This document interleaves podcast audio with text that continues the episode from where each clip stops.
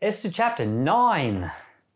Now, in the twelfth month, which is the month Adar, on the thirteenth day of the month, when the king's commandment and his decree came near to be put in execution, on the day that the enemies of the Jews hoped to conquer them, but it was turned out the opposite happened, that the Jews conquered those who hated them, the Jews gathered themselves together in their cities throughout all the provinces of King Ahasuerus to lay hands on those who wanted to harm them.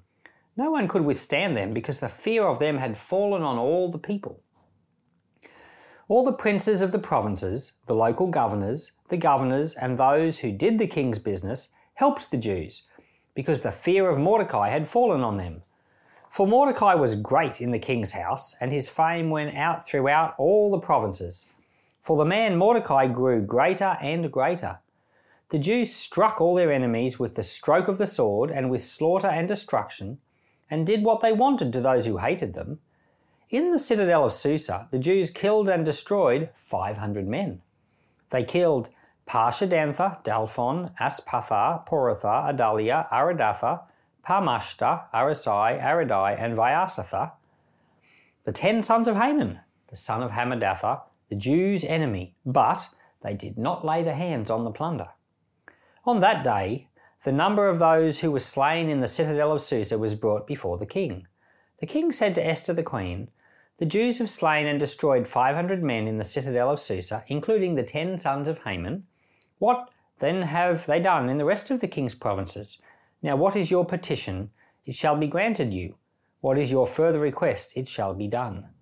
Then Esther said, If it pleases the king, let it be granted to the Jews who are in Susa to do tomorrow also according to today's decree, and let Haman's ten sons be hanged on the gallows.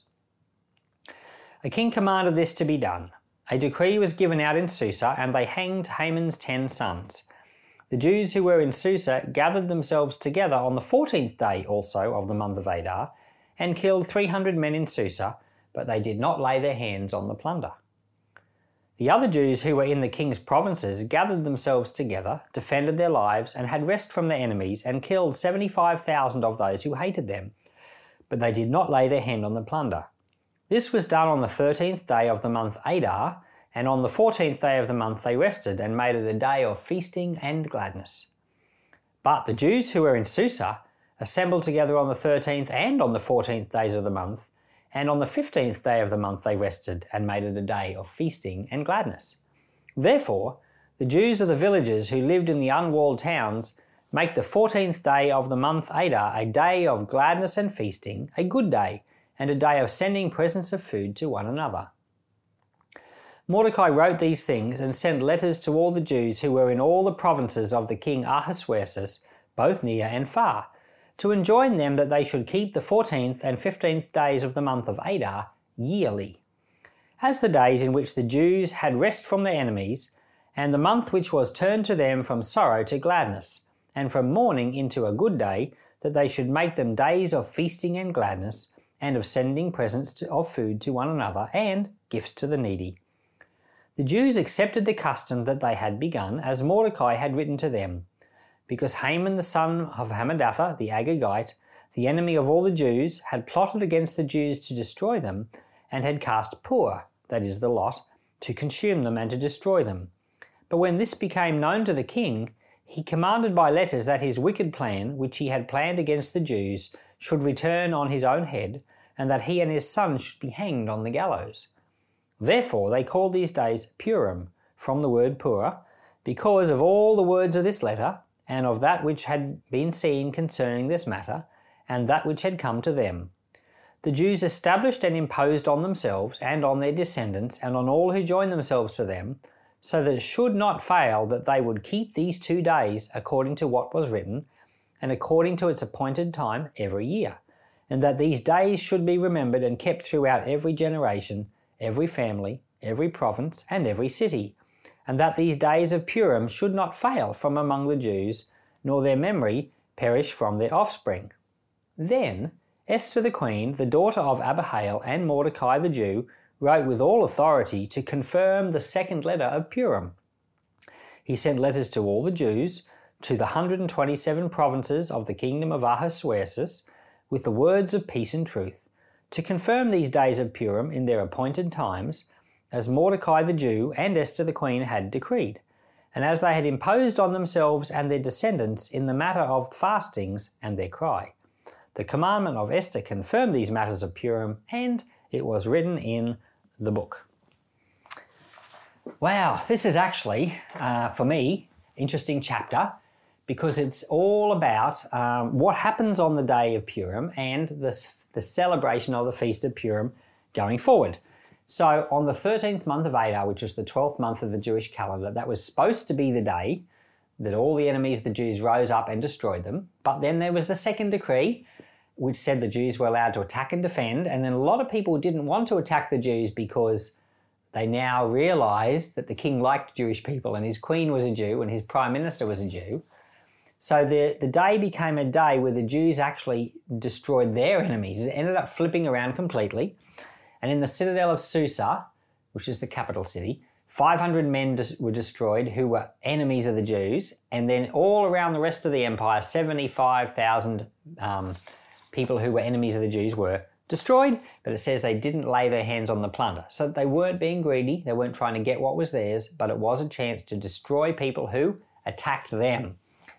And so in the citadel of Susa, this is where Haman had been living. Haman had been hanged on his own gallows, but on this particular day, his 10 sons, they try to attack the Jews. And the names of the 10 sons we read out, uh, names like Parshathan and um, all very Persian sounding names. I, I quite like the sound of those Persian names and uh, very, very interesting. I remember um, when I was in India the very first time, we were taken to this archaeological, well, it was like a very ancient site carved purely out of rocks. And this was way back in the time when India was a part of the Persian Empire, like a couple of hundred years before Jesus, 400 years before Jesus or whatever.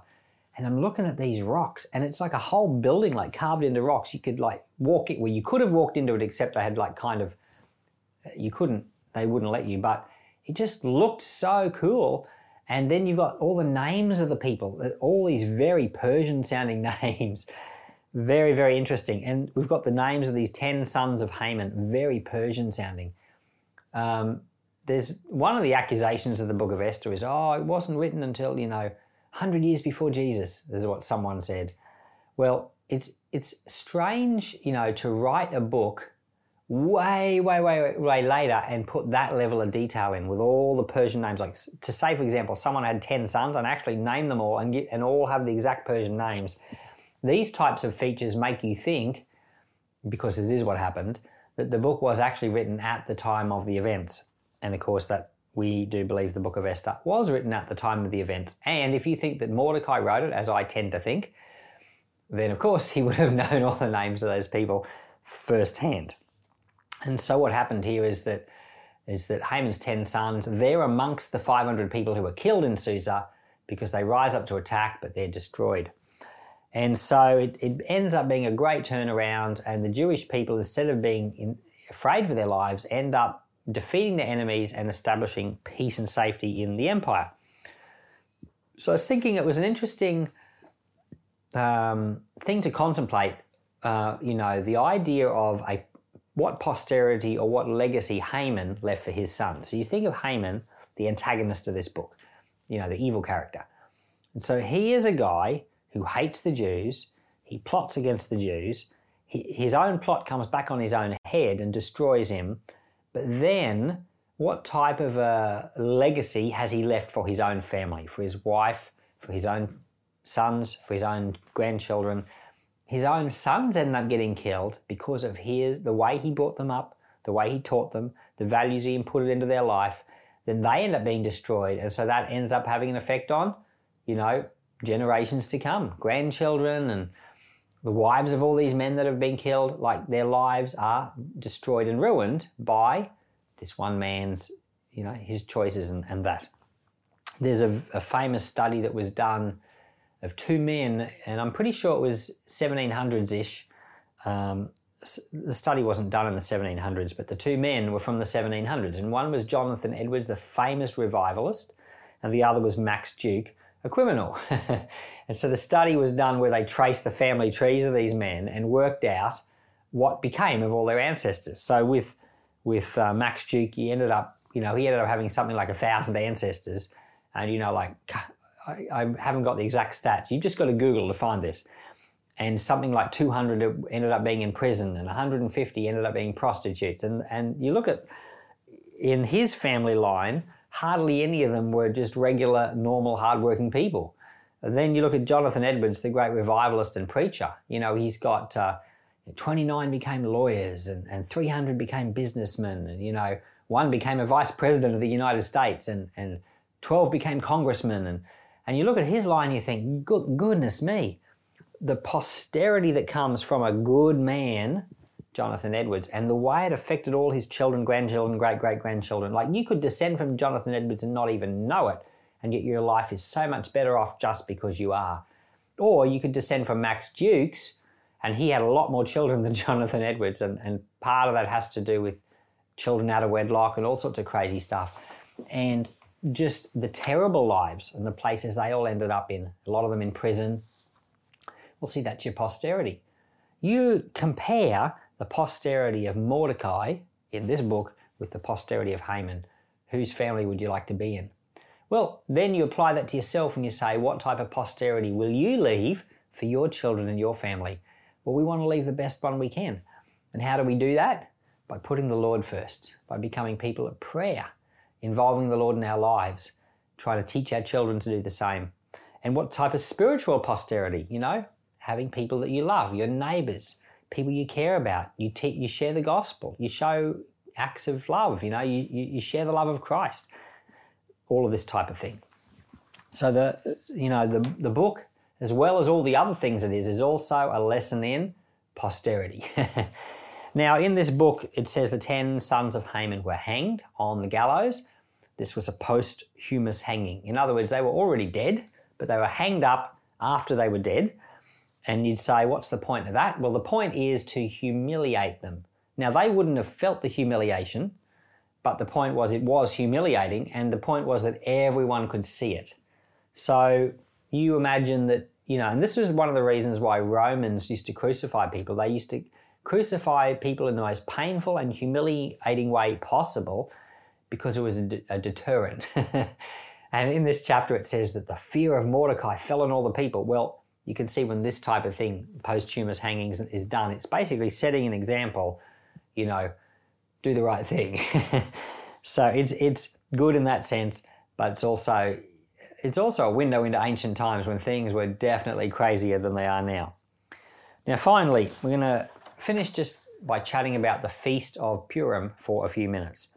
So, at the end of this chapter, they've been delivered from all their enemies, and Esther and Mordecai send forth a decree to say that they're going to celebrate this feast every year.